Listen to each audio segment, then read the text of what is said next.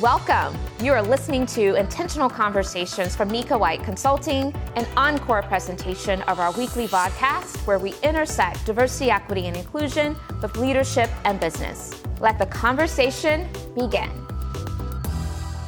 Now, it does me great pleasure to introduce our guest co host for today. And it's been quite some time since Vince and I have connected. So I really am looking forward to this conversation. It's going to be an opportunity for us to catch up. But let me, as I normally do, share with you his official bio. Vincent S. Pierson, the CEO of VSP for Vincent S. Pierson Impact Strategies, is an award winning change agent and diversity, equity, and inclusion strategist with more than 10 years' experience. Operating at the intersection of sports, diversity and inclusion, and social justice, Vince is passionate about using the power of sports to move society and open hearts, minds, and eyes of both sides of any equation. With a strong belief in sports' unique ability to transcend difference and unite people, it is a unifier. We all know that about sports. Vince focuses on intentionally harnessing that energy to address certain ills in our culture that need genuine attention and understanding. Vince currently supports clients in multiple industries, including education, media, sports, and technology. He is also the founder of the Black Sport Business Academy, a nonprofit focused on enhancing the learning experiences and career outcomes for HBCU students interested in sports. Prior to launching his own DEI impact consulting practice, Vince served in senior diversity and inclusion roles with Bloomberg LP and minor league baseball. That's where we met, minor league baseball. He also co authored racial and gender report cards during his time with the Institute for Sports and Social Justice. Vince is a proud HBCU graduate and proud new father to twin babies that are eight month old. And we've, we've talked a lot about those babies because I'm super excited when I encounter people that have twins. I've always thought that it would be fun to have twins. And so Vince is telling me, ah, maybe the fun part is coming soon, but we'll hear from him about that in just a moment. So, in your own way, either through emojis, through expressions into the chat, please, please, please, let's help welcome Vince Pierson to today's conversation. And I'm going to stop sharing my screen so I can spotlight Vince. I'm so glad you're here. Thank you so very much for being here. And as we always do, and I think I prepared you for this, we've read your bio, we know your accolades, your credentials, and kind of the lens in which you show up to this work. But help us to know a bit more about you, Vince. And so I want you to greet this audience in your own way. And specifically, you have to share something with us that we don't know about you just from reading your bio. So give us some inside scoop. Well, Nika, thank you so much for having me. Um, just, just seeing the faces on screen and even the folks, you know, filling the chat with where we are. It just feels so good to be back in community with people, even virtually. Um, I feel like it's been a while since I've been amongst the subject matter experts, the doers in this space, um, in a way that allows us to connect. So, so thank you for having me. Um, a bit about myself. I mean, we got to talk a little bit about being born and raised in, in Roanoke, Virginia, which is to me always been a small town. Um, really, uh, and we'll talk a bit about this in the conversation. My, my love, my passion for this space has come in a very organic way. Um, sports is something that I've always done, I've always played. And then people is something that I feel like I've always been able to um, uniquely connect. Uh, and so paying attention, I think that there was like a natural evolution to my my calling in a space of diversity, equity, and inclusion. Um, and then, you know, you start to build the skills because, you know, I personally think the passion can get you but so far um, when it comes to strategically advocating for change. Um, fun fact, maybe not so fun fact, but something you wouldn't know by just looking.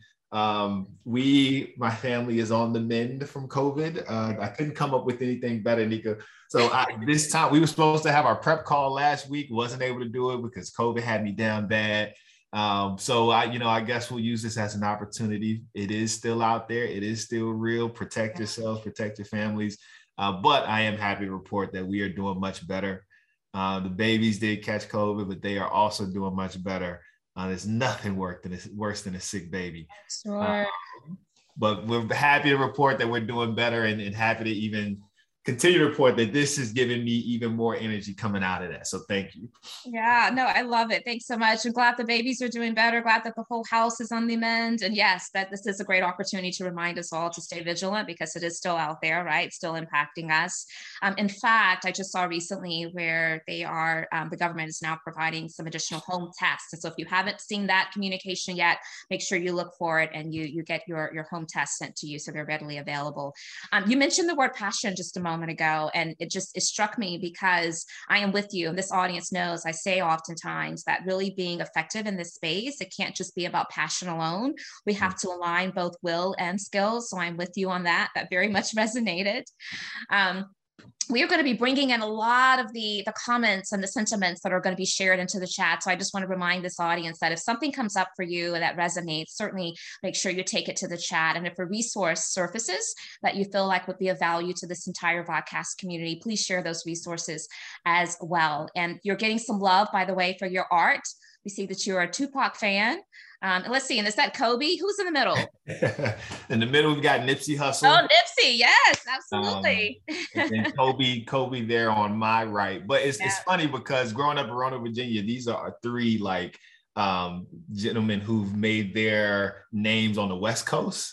So on the whole yep. other side of the country, but these are like muses for me. And um, uh, a lot of their just knowledge and approach has I feel like influenced even my my approach not just to DNI but to life in general. So yeah, no, great, fantastic. So let's jump right in. So I love the fact that you've carved out this very specific niche where you are connecting um, sports as a again a universal unifier along with this work of, of social impact. And so talk to us about why do you believe so strongly in the power of connecting those two, and what have you found by um, making that part of your platform and the way in which you like to to do this work?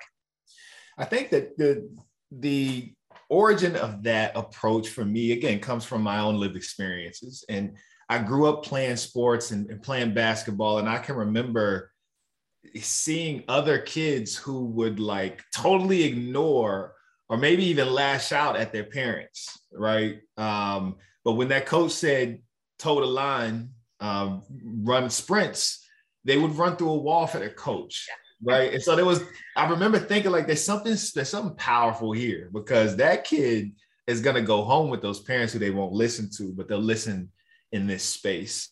Um, and as I, you know, continue playing and continue living, um, I've been fortunate to meet uh, Dr. Richard Lapchick, who's a mentor, and he talks about the huddle. And, and I'm going to read a direct quote from Dr. Lapchick. He says, Once you're in the huddle, it doesn't matter if you're Black or white or Latino or Asian. Native American, Arab, Protestant, Catholic, Catholic, Buddhist, Sikh, Hindu, Muslim. It doesn't matter if you're young or old, gay or straight. If you come a rich family or a poor family, you're not going to win if you don't pull together as a team. Imagine if we took that huddle concept to every sector in America. And so I, I, I felt like that was a great way to give voice to this, this thought that I had in um, sports and then it was really uh, confirmed for me with a quote from the late Nelson Mandela sports has the power to change the world, mm-hmm. has the power to inspire, to unite people in a way that little else does, is more powerful than government in breaking down racial barriers. Sports is the game of lovers. So to me, it's like, okay, well, if these people, these, these legendary, powerful figures see sport as this powerful space, okay, well, I can check the box for that being true. Um, and so then it's kind of just me paying attention on my own and really just activating for myself um, what was brought out of me through sport. So that that the power for me was always organic. And then to your point, starting to see the skill and some of the intention with yeah. uh, athletes using their platforms, with sport teams using those platforms. It's like, okay, if we use this for good, we, we can change the world. No, I love that. Those are some great quotes that you shared and I placed into the chat. Get in the huddle. Yeah, if we all could just kind of navigate to that those sentiments, get in the huddle. We all we all belong here and can unite around this one cause. Um, I think that would certainly help us to to move the, this work um, forward in a more impactful way.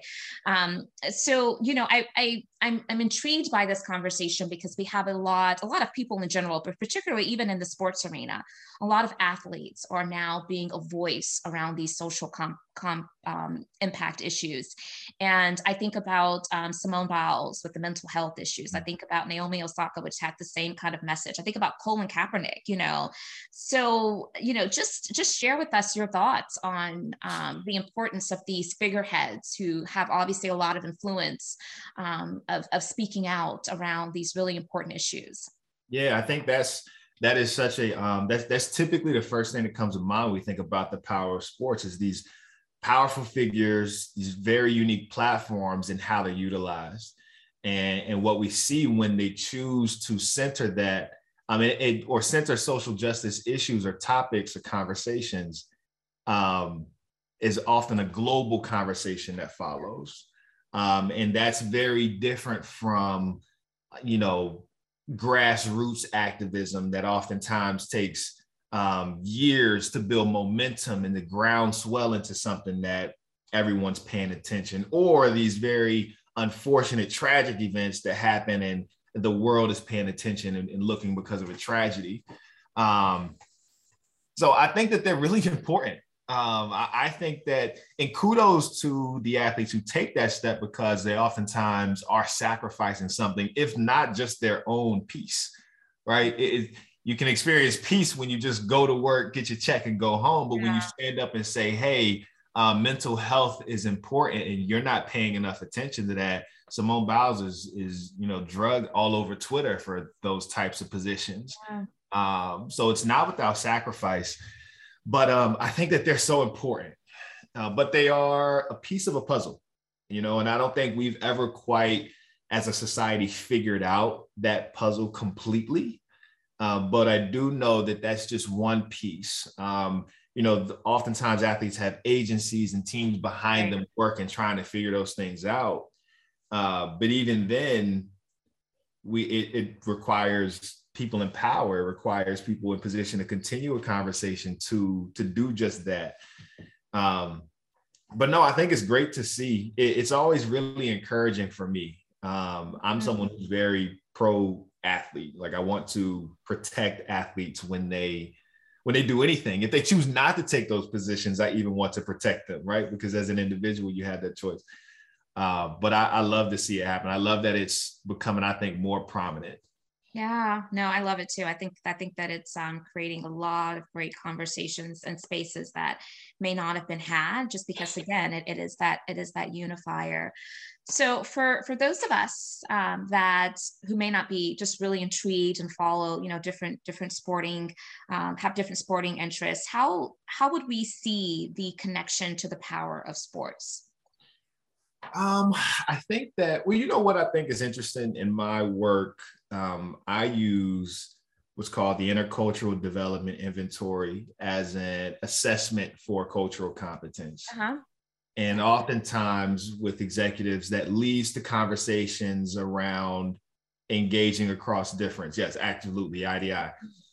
And most of the time, I, I, don't keep a statistic on this, so it's anecdotal, but most of the time when we have a conversation around when was your first interaction you can recall across difference, it's when they started playing sports. Yeah. Um, it's little league. Eh, it's that that soccer team or the first time they made the baseball team that they started to experience other cultures. So sport is it's all around us. Mm-hmm. Um, and it, it's playing a very important role whether we acknowledge that or not, right? And it doesn't always mean it's it's changing the world in very observable patterns, uh, but it can change a perspective, and that's right. just powerful. Uh, so to me, I think it's it's um it's recognizing those things, but then also you called out a global conversation on mental health that sparked when Simone Biles and uh, Naomi Osaka and even Ben Simmons to a certain extent take this stance and have this conversation. You know, that starts to have ripple effects that has nothing to do with a playing field or competition, right? Mm-hmm. Uh, mental health and you know i guess we could say which came first in this case but um, it certainly moved along by the sport figures. So i think we all have something to to gain uh, by paying attention to what's happening in the sports space. Yeah, no, I agree. So as we talk about what's happening in the sports space, some big news recently surfaced that I think we all should celebrate. And I'm looking at the message on your shirt. It says "Bet on Women." Mm-hmm. So, what are your thoughts about the news related to Sandra? And just share the news with this audience and talk. Just give your your sentiments around um, what do you think that means. Absolutely. So, uh, for those who don't know, Sandra uh, Douglass Morgan was recently named uh, president of the Las Vegas Raiders, and she is the first Black woman to ever hold that title of an NFL team. And so, Bet on Women. This shirt is uh, was part of a an advocacy movement for the WNBA uh, three years ago or so. But I thought how fitting in Vegas. Um, yeah. this woman takes. See, so I went to I went to change and put the shirt on to to give her that. Oh, I think it's great to see, you know. And I had conversations with friends who are um, a little more cynical and say these sort of representation plays don't necessarily move the needle for me anymore. And I'm like, that that's this level of cynicism I can't tap into. Um, one, I'm going to celebrate this woman um, for this this accomplishment um, because I truly believe when Black women win, we all win. Um, if we if we can really embrace that, and then to see this happen in sports at the same time where owners like um, Dan Snyder, I hate to say it, are kind of being put on notice that hey, we we're not going to accept this sort of culture you created. We're also seeing a woman be put in place. To me, these are signals of ideally a, a true culture shifting, mm-hmm. right? Because we don't only have the appointment, but we also have this um, again, this owner being put on notice who's done harm to the culture. So I, I have to allow the optimist in me uh, to celebrate this whole. Yes. Um, so I, I, love seeing that too. No, salute to you, Sandra. It's definitely worth um, celebrating and bringing to this conversation. So, how can DEI practitioners um, use sports to make connections throughout organizations? I mean, let's try to make this practical for those that don't have like the sporting background that you do, but it is a unifier. And I think that a lot of practitioners are being very creative and innovative these days to, by all means necessary, how can we bring people along? And so, what would you say to someone who, again, is, is not in the center of, of the sports realm, but they're doing this work? and um, they really want to take the the the aspects of the the unifying you know um, concept to the work of DEI.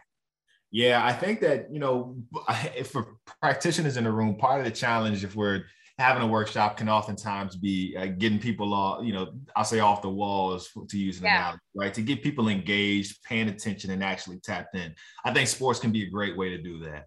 Um, I used to simply open workshops with I used to work in minor league baseball, any minor league fans in a room, and I was always shocked at the number of hands that shot up, right? So all of us have to find these, these tricks that work for us to be effective. Um, if I think that if sport is not that for you, it's probably best to, to, to leave that on the bench, right? Don't try to force into sport no analogy. Intended, huh? yes, good. Uh, but if if it does make sense, I really think that there's uh, a unique way of getting people to lean in once they hear a local sports team or hear of news of a player or someone that they care about. Um, and look, we're already seeing Columbia Fireflies and OKC Dodgers mentioned in the chat. Uh, these are great ways to get people involved, but then also the analogies. Um, I love using sports for the analogies. You look, even as I'm talking now, I'm talking about on the bench, and yeah. it, so these sorts of things to me come naturally. Um, and I think that's where the passion gets to sort of tie into the presentation. Um, but I think that it has to be organic, right? It, it, if it's local, depending on what city that you're in, if you can tie in um, a local sports team or local sports e- event, um, it is certainly when these things happen on a global stage, creating space to have that conversation can really get people to lean in um, and start to get folks um, engaged and their eyes open a bit. Yeah. So what's coming up for me is the need for for practitioners in this space. We have to be creative. You know, creativity is not just for all the other disciplines and roles beyond DEI. We have to make sure that we are finding um, creative ways to to bring people into the conversation. That that's really critical. Um, so I want to move a little bit, and I want to talk a little bit about the the Black Sport Business Academy that, of course, you are the founder of. So tell us about this nonprofit and what purpose does it serve, and um, yeah help us help us to get plugged in.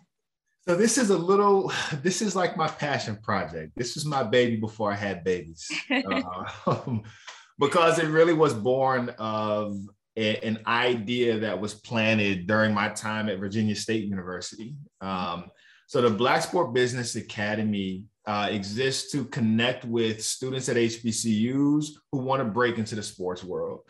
A big reason that I wanted to do that is because uh, and my partner Curtis Walker, who we actually were roommates at Virginia State. Okay.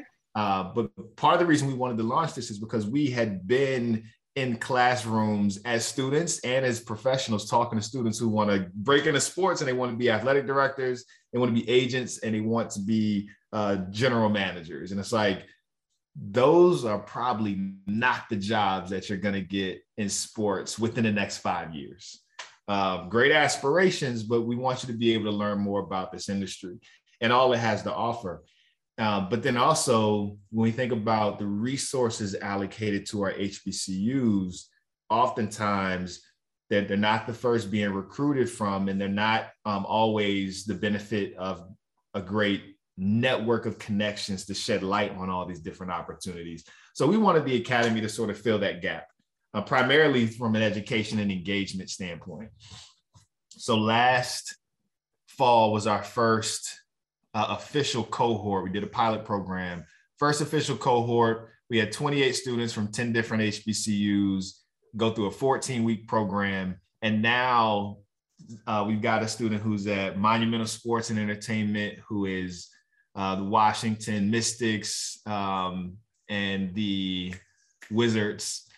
Uh, we got a student with the NFL. We've got someone down in New Orleans with the Pelicans and Saints. We've got um, a couple of students at NASCAR. So it's just so great to see these students step up, um, raise their hands for this like very intensive program, and now go on and do great things. Um, please, if you can, check us out on LinkedIn. Check us out. Um, I'll drop the website um, in the chat it's it's being built on the backs of myself and my partner at this point in time. We don't have a giving campaign yet, so I'm not here to make those types of requests. But that is um it was also born in the pandemic.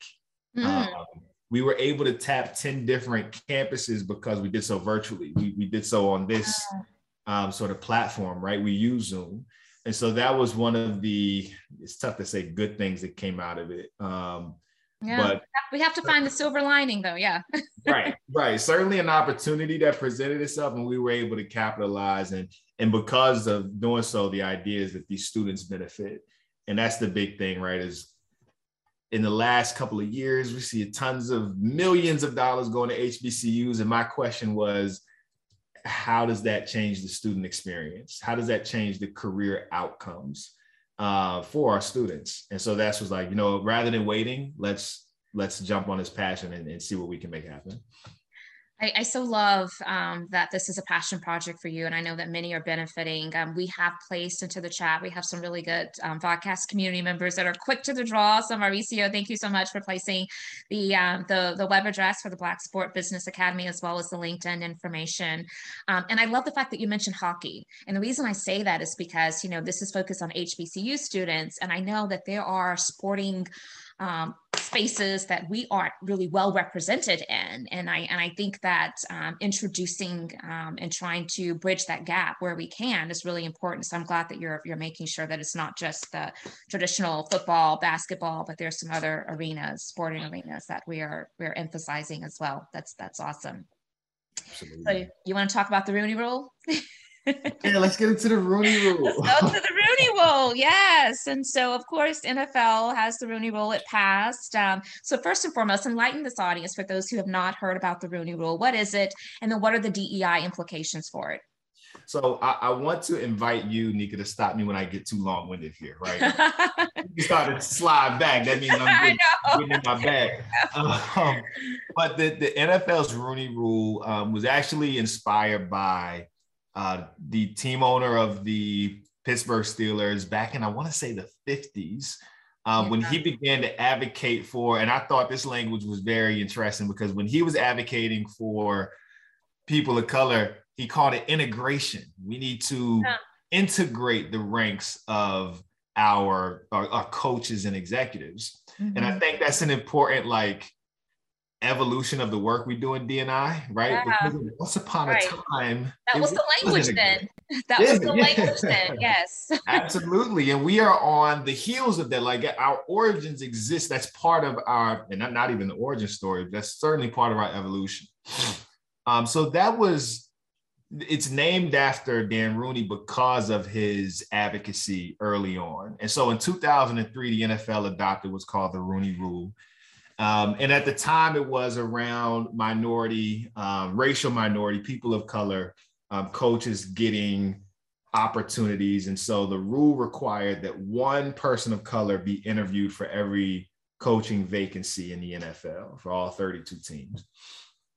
And um, you know, there, much is said about the effectiveness, the genuine, um, or whether or not this rule is genuine, but that was the rule. And we actually saw, I want to say in 2008 or 2009, the most African American head coaches that the league had ever seen, right? So we could, someone may be able to point and say, well, the rule seems to have worked. Yeah. And then 10 years later, we've got one or two African American head coaches, and it's like, well, you know, what seems to have happened. Um, now, recently, the rule was amended to include women. And so now women and people of color must be interviewed for every opening. Mm-hmm. Um, and it's no longer just one, right? So not just saying pick one or the other, it's two, right? A woman and at least a woman and at least a person of color. And I think it's important that you said at least Right. Yep. Yeah, exactly. because it isn't like it, it's a very and all of us eh, have likely had some experience building strategy. We probably had these sort of checkbox initiatives, and it can come off as that. And we'll talk about um, how we feel about that later. But yeah, it, it's that is the rule. It's a minimum of. Yep. And the expansion also challenging to get beyond just uh, head coaching vacancies, but coordinators and GMs and some of the football operations positions. And so now we're seeing an expansion of the roles, an expansion of who's who's being prioritized with women being added to that. Mm-hmm. Um, and I think that we're also seeing efforts like uh, there was a, a symposium of sorts that was held where team owners were actually introduced and did kind of like a speed networking thing with eligible candidates for coaches. Um, and that is, you know, sort of break, it's getting away from the checklist and sort of breaking like into the network of these team owners. And so there, the, the efforts seem to be piling on. And I think it's, it's always really good to see because um, it certainly could have been a thing that was launched in 2003, seemed to have worked early on, less effective later, and it's swiped, and there's some committee put together that's supposed to come up with a better idea.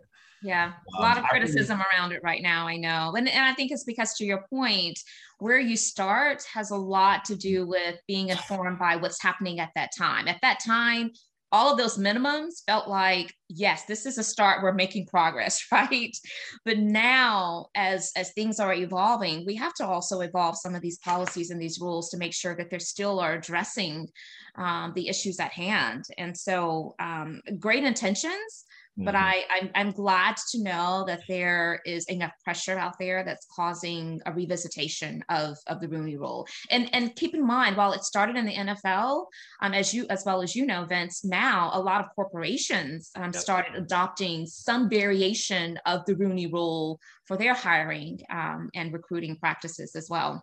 Mm-hmm. And that's another reason there to, to, sort of keep an eye on industry, right? Because when it happens in sports, it's front page news somewhere. Yeah. Um, and that can, you know, it's encouraged how others are doing business, even in the DNI space. And a lot of corporations who use that same tactic call it their version of the Rooney Rule. Like they don't even yeah. dress it up differently. Um, right. So it's a direct impact of a business practice and sport that has sort of transcended that space. Absolutely, really important point. It just again, it just emphasizes the significance of of the sporting realm and the influence that it has to all other sectors as well. Um, so I'm going to encourage this audience to prepare to get your questions ready. We are going to shift momentarily. I'm going to ask a couple additional questions, then we'll shift. We'll give you an opportunity. And as always, if you're new to this community, we do allow you to unmute yourself. We will spotlight you if you um, desire to present your question or contributions live directly, or if not, and you feel more inclined to share your question in the chat, we are paying close attention to that and we'll make sure that we present those questions. And so I want to talk about the um, NCAA right now some big news as of last June. Um, the board of directors suspended the organization's rules prohibiting athletes from selling the rights to their names, images, and likeness. College athletes could start making money from endorsements. I thought this was huge, by the way. What does this mean for Black and Brown college athletes?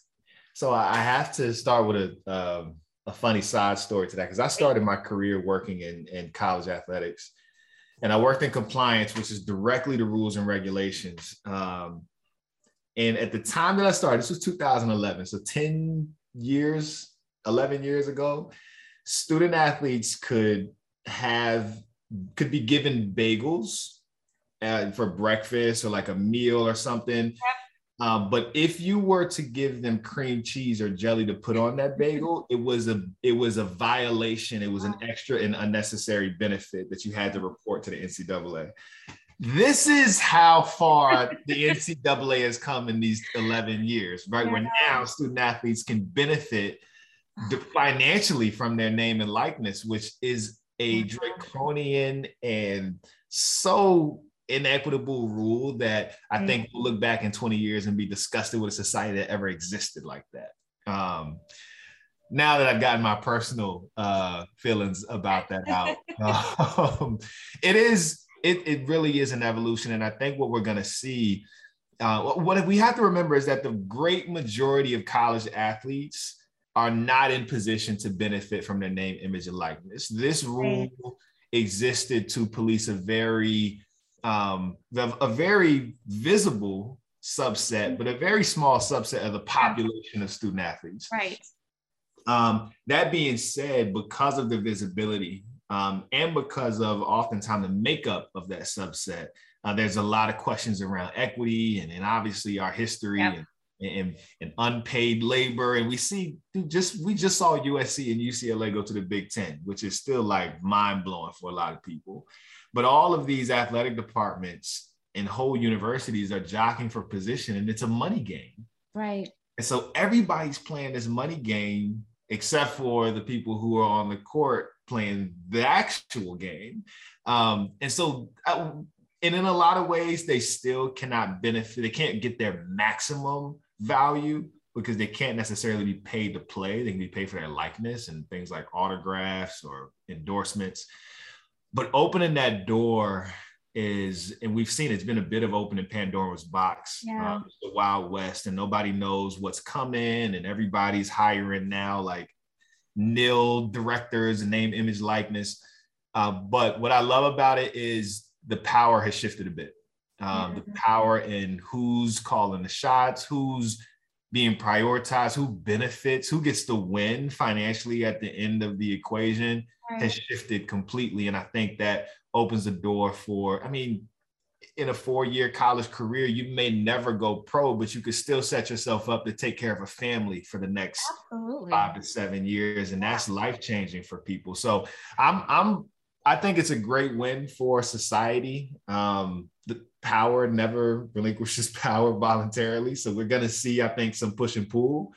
Um, but I'm I'm really hopeful for what this does, specifically for student athletes at, at our HBCUs. I, am sorry to continue to beat that um, horn, but I think there's going to be a very unique marketing opportunity there that some organizations are going to step into with you know with a lot of again life changing money to support students and student athletes yeah no awesome awesome Um, so one more question, then I will open it up. Again, you can use the raise hand feature or you can um, share your question into the chat and I will present it on your behalf. But we do love the opportunity to spotlight uh, members of our, our podcast community. Um, so I want us to learn a little bit more about VSP impact strategies. Um, you know, what led you to launching your own company? You touched on this a little bit before, but I want you to go a little bit more in depth about the type of, of projects that you help support clients through. Um, give us a little bit of additional insight into VSP. Absolutely. So my, it, it's very interesting. I was, it was born out of need a little bit. Um, so I left Bloomberg after about a year in February of 2020 um, we sort of talked about the passion and the skill. And I recognized that at Bloomberg, I was so devoid of passion that I needed a change. Yeah. Just unfortunate that I left right before COVID hit the entire world. And yeah. um, not only did job markets freeze sure. completely, um, but a lot of budgets had frozen. So I was brushing and dusting off my resume at a time where there weren't any jobs, no one was hiring. Um, so it's like, well, what else can I do? But um, I've always wanted to have my own consultancy. And so now it's kind of like I have no reason or really nothing else to try and do. So I, I start, you know, brainstorm, putting together the foundations of what my offering, what my services could be. Um, and a lot of it was around strategic support. Um, but even then, it was just a challenge getting people to pick up the phone, right? Mm-hmm. Because everyone's priority at the time was surviving COVID. Um, right. Which, you know, went from being a two week thing to two months to two years now. Two years, um, two years of counting. Yeah, seriously. Yeah. Um, so the beginning of my entrepreneurship journey um, was born of need and very started very slow. Um, and then George Floyd was murdered. Um, and literally the next week, I had my first two clients. Um, yeah. And I struggled with that because very seldom, uh, in my own perspective at least, can you point to the death of a Black man as the reason that you now have food on the table. I know. Right? Um, yeah and so it was it was a very it was a difficult moment for me and I, I reconciled and worked through it as you know i truly do believe to see my my work in this space and all of our work in this space is a calling mm-hmm. um, and the idea is that you don't get to choose how you're called my responsibility is to now with the clients that i get to support how do i get that to a place of true impact and change and so that first summer there was there was a lot of listen talk and learn sessions and uh, opening the conversation around racial equity and anti-racism was a big deal. Um, and so that is that that was sort of the origin is it's okay. The is a lot of my work was responding to need. Right. Uh, what's the need and how can I be the person to provide that, that service? Um, and now, having done it for a few years, I can be more intentional and think about things like the academy. Now it's less of what industry suggests as a need and more of me being able to identify what a true need is and how we can position ourselves to be effective and supportive. Uh, so I think that a lot of that for me, and I think that the DNI space can be tricky, right? Because if we're not careful as, as entrepreneurs, we can find ourselves doing very meaningless work at a high clip, right? I can do a million unconscious bias trainings and not change a thing for anybody Right. Um, yeah. and, and that's not the work that I want to get into. So it was careful for me not to tiptoe into that because it can be lucrative. It can be benefit. It can be, you know, a million workshops at a thousand dollars a pop. And I'm, yeah. I've had a good year. Uh, but it, it's being mindful of how we want to define good and how we want to define impact. And that's usually actually where I begin with my clients in discovery. Um, we're working towards impact. How do you define that? and how can I help you define that so that it actually creates change for um, for for who even who do we want to create change for? So trying to challenge the way that our our leaders in this space and our executives are thinking about the work. Mm-hmm. Um, and then for me, it's at every opportunity we can um, trying to make a connection to sport. um, some projects that I didn't directly support, but I had an opportunity to be, I, I guess, part of the brain trust for were like um, when the Dallas Mavericks uh, converted um, American Airlines Arena into a polling place for the community, right? Um, that is, it seems like such a just novel and easy thing to do, but there are a lot of rules, regulations, and you know, tricky strings being pulled to get that done. Um, and then similar with the Atlanta Hawks, who did the same. So trying to find those sorts of opportunities, specifically in sports, where we can connect the dots and impact our communities. Um, a lot of times, and this is something I talk with an organization about, they, they have these very high high class partners, um, a Chase Bank, um, a JP Morgan type of partner. And then they service a sector of the community that can oftentimes be uh, may not have access to the sorts of financial education that you can now be a middle person to facilitate right. because of your position in the community. So, what if we prioritize that for a season, mm-hmm. right? And it doesn't have to be marketed or something in commercials, but what change could that create? So, it's kind of creating those types of projects. Um, and finding the right partners has really been the biggest thing for me, right? Because uh, it's not um, it, it's not every everyone's not there yet in their journey. Um, right. So that's a big part of the work for me. Everyone is not there yet in their journey. That is so important to remember. One of the things you said earlier that I wanted to amplify, and I did so in chat, is being mindful of how you define good and how you define impact. Yeah. And that resonated with me because we talk a lot at NWC about the difference between activity versus impact, right? We can be productive all mm-hmm. day doing things, but is it really driving towards impact? And so I love that that's part of the premise of how in which you like to show up and support your clients as well. So I, I'm going to move to Plavana. Plavana, welcome. I'm going to spotlight you. You have a question. We um, want to give you an opportunity to share with this community. So present your question. How are you doing? Good. How are you? Doing well. Thanks. Good, good to see you. Uh, good morning, Vincent. Very, very good to meet you. Very appreciative of the information you shared and all the work that you're doing. Uh, I myself not not an HBCU alum. My wife is. She's a two-time ASU alum. I've done a lot. I've had a, a decent si- sized career recruiting at HBCUs and working with HBCUs. Spent a decent amount of time at VSU. Uh, one of my fraternity brothers was also one of the associate provosts uh, he and his son both are VSU alums. So awesome. uh, great to uh, be able to work with those. So that being said, I also put in the chat uh, one of my partners that I work with that does a lot of work with HBCUs.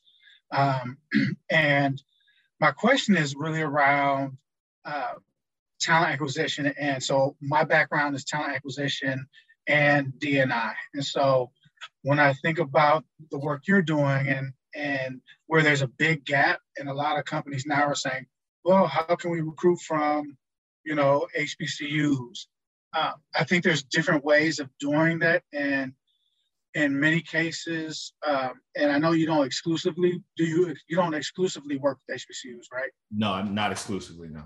And so even with that side of things black students traditionally don't use career services but that's where all the companies are going and so they're missing all the black students on campuses. So when we're working with, do you work with large companies to um, kind of use you as a conduit to have those conversations with those athletes around what are the next steps to get this internship? Or we want you to come work for us because yes you're an athlete but you're also a leader. You understand team.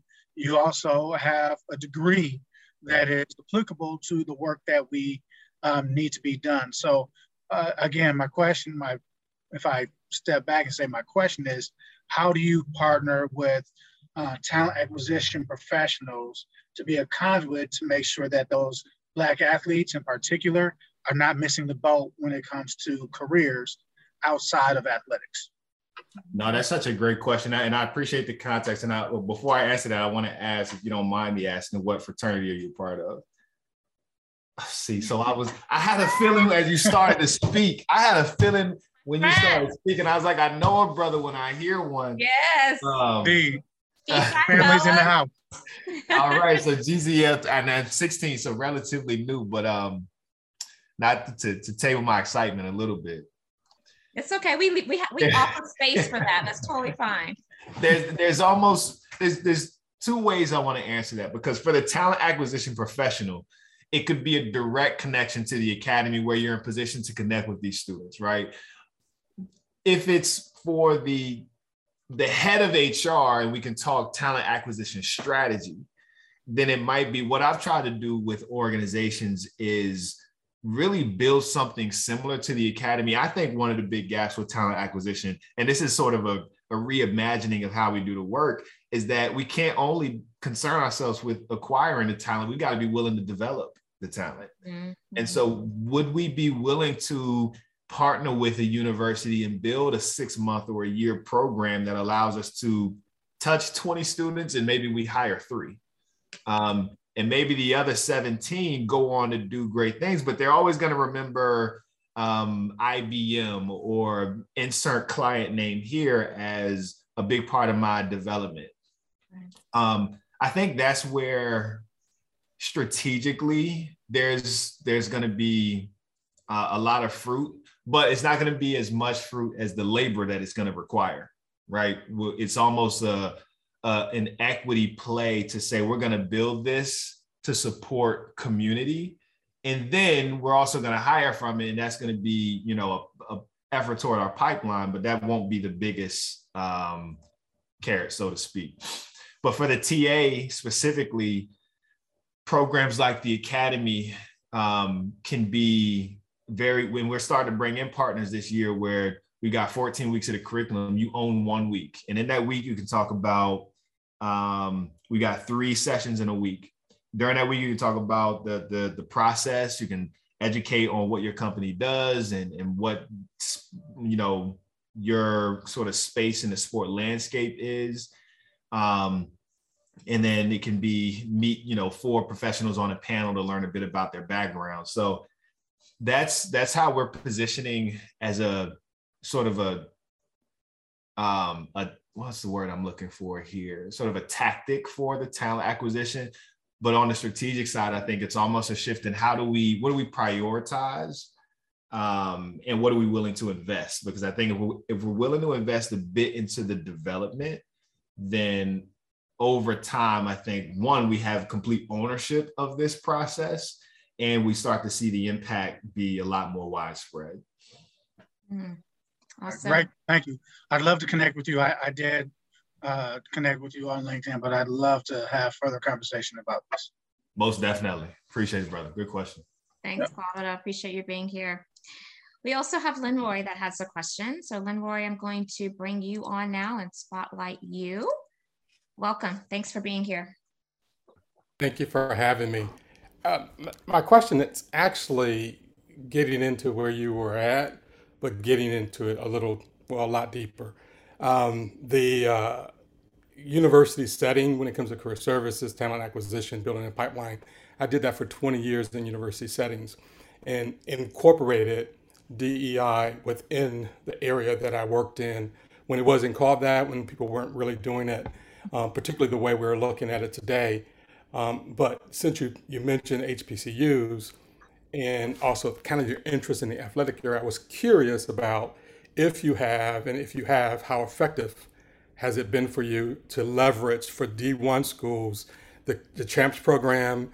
Also, you're also Greek as well as I. Um, have you leveraged, because HBCUs, Greeks really are important. And then the third area that's really important within that context in terms of HBCUs is the band and then student organization in terms of leadership. Have you leveraged that? I, I would have asked about the career services, but I listened to you um, closely um, and, and, kind of have some impressions about kind of where you're at with that there. But those three areas there, what do you what do you what do you say? How how think, going? I think you're definitely. I mean, that's definitely a, a, strong play, and and oftentimes what I saw, and, and Nika, you might remember this with um, a project. I can't remember. I believe it was. Um, it was a South Carolina team, but it wasn't Greenville. Um, but they did a project and they brought in HBCUs and they did, they had the band as a part of it and they yeah. had a lot of Greek life support as well. Yeah. Um, to your point, uh, Leroy, where we didn't see the connection drawn is a, a, continued relationship and something that leads to jobs, right? And and actually uh, pursuing this as something more than an entertainment add-on, as something that actually is uh, a pipeline for talent. Um, so I think that we're we're getting there. The there's there's seeds planted there, but you know it's going to take people who are willing to put in the work to connect the dots.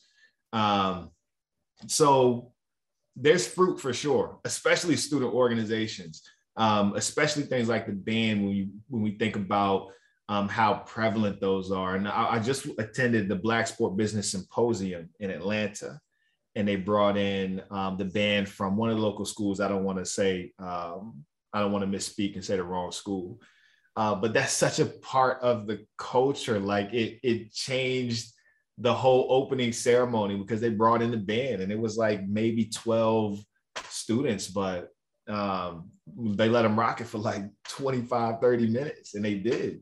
Yeah. Um, so but i think to get beyond again to get beyond the entertainment and see and start to build in those young people the the leadership like to take their stories and start to build that into skills and support them in that process. There are some people in the band who aren't going to realize that they're leaders until four years after they graduate because they're not being challenged to, to think about it in that way.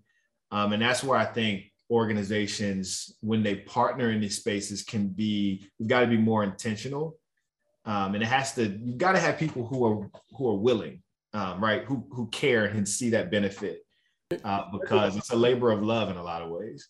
Can I do a quick follow up? And I'm, I'm, looking at the time as well. I know it's precious. The, the other thing was, it was said earlier, Kwame, I believe, said um, kind of they're not going to the career services, uh, which is true. And that's where you got to know how to maneuver universities to get to where the students are because there are faculty members, there are departments, and there are multiple career services within, uh, particularly the larger institutions, but even smaller institutions do the same thing. But, you know, I wish you the best on the, the thing that you're doing because it is a great work to do. I've done similar things at universities without the external person. Um, check out En-ROADS, what they're doing. Um, that'll give you some insight on kind of leveraging, particularly the being able to get compensated for it as well. They have an excellent model. Thank you. I appreciate that. I'm familiar with the org, but I could definitely spend some more time researching. Yeah, great. Thanks so much, Linroy. Appreciate the question. Appreciate you being here. I do, I do appreciate the question because it's um, sometimes it's an entry point, right? A lot of those kids, you talked about the opportunity in South Carolina. A lot of those kids that were able to be exposed, that was their first time even seeing what the possibilities are. And so I know maybe on the surface it feels like, well, how are we now connecting really the the talent, the career-minded, you know, aspect to this? But that was the entry point to um, to get them to even pay attention, you know, and and I think for many, it becomes quite effective in that regard. So um, we are almost at the time, but I do have to ask this question because a lot of organizations, particularly practitioners like you and I that are in this space, are starting to brace ourselves for um, a recession, right?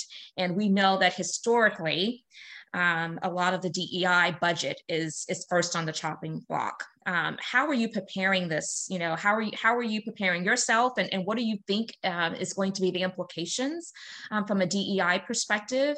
Um, I would love to just hear your thoughts on that.